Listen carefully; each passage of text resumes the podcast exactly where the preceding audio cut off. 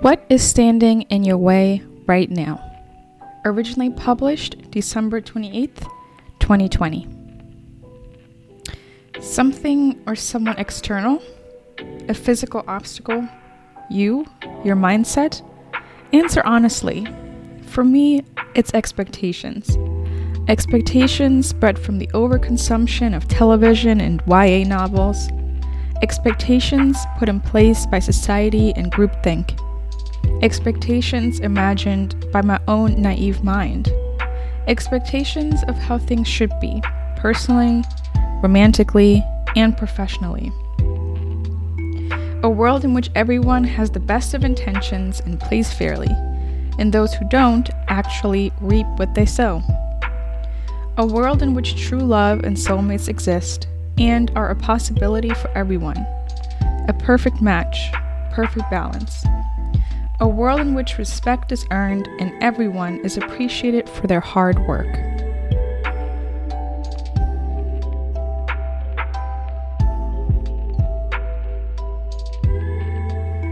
Life would be less disappointing and painful if I had no expectations.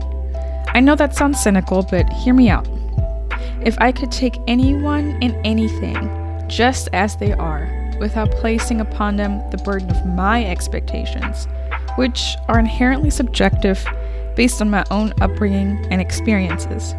My connections with people could be deeper, my work more fulfilling. I'd be operating from a place of abundance, complete and whole in and of myself, rather than from a place of scarcity, expecting others to fill the voids.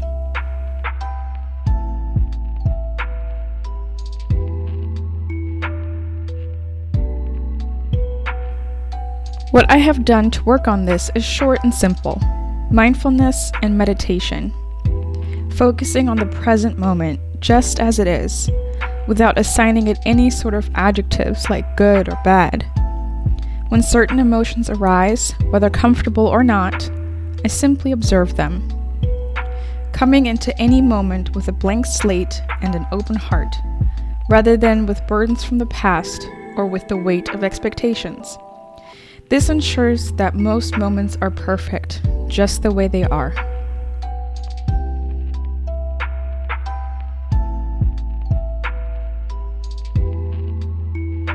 The fear of unmet expectations has kept me from connecting with people. There has been so much disappointment in the past because some don't relate to the world the way I do. They don't relate to me the way I'd like them to. Unmet expectations. They've kept me from appreciating people for who they are imperfect, lovable, flawed, kind human beings, just like me.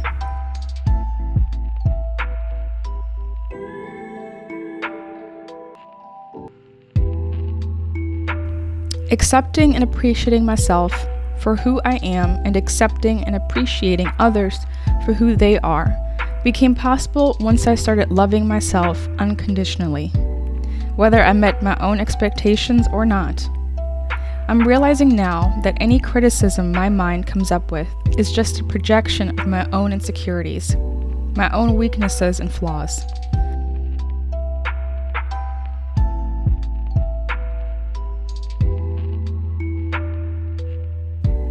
I would react particularly strong to any sort of incident that reminded me too much of my own misgivings. Now that I'm aware of this thought pattern, I can use those moments to reflect upon my own attitude rather than putting the burden of imperfection upon someone else. Expectations.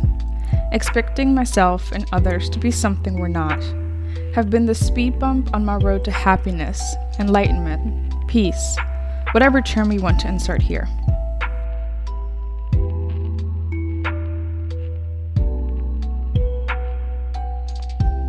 Life is much less of a struggle if you take the obstacles you have control over out of the way.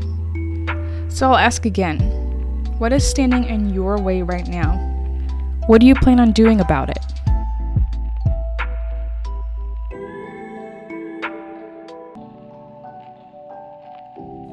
Thank you so much for listening to the Danielle Victoria podcast. For more content like this, hit the subscribe button and follow my blog at www.daniellevictoria.org.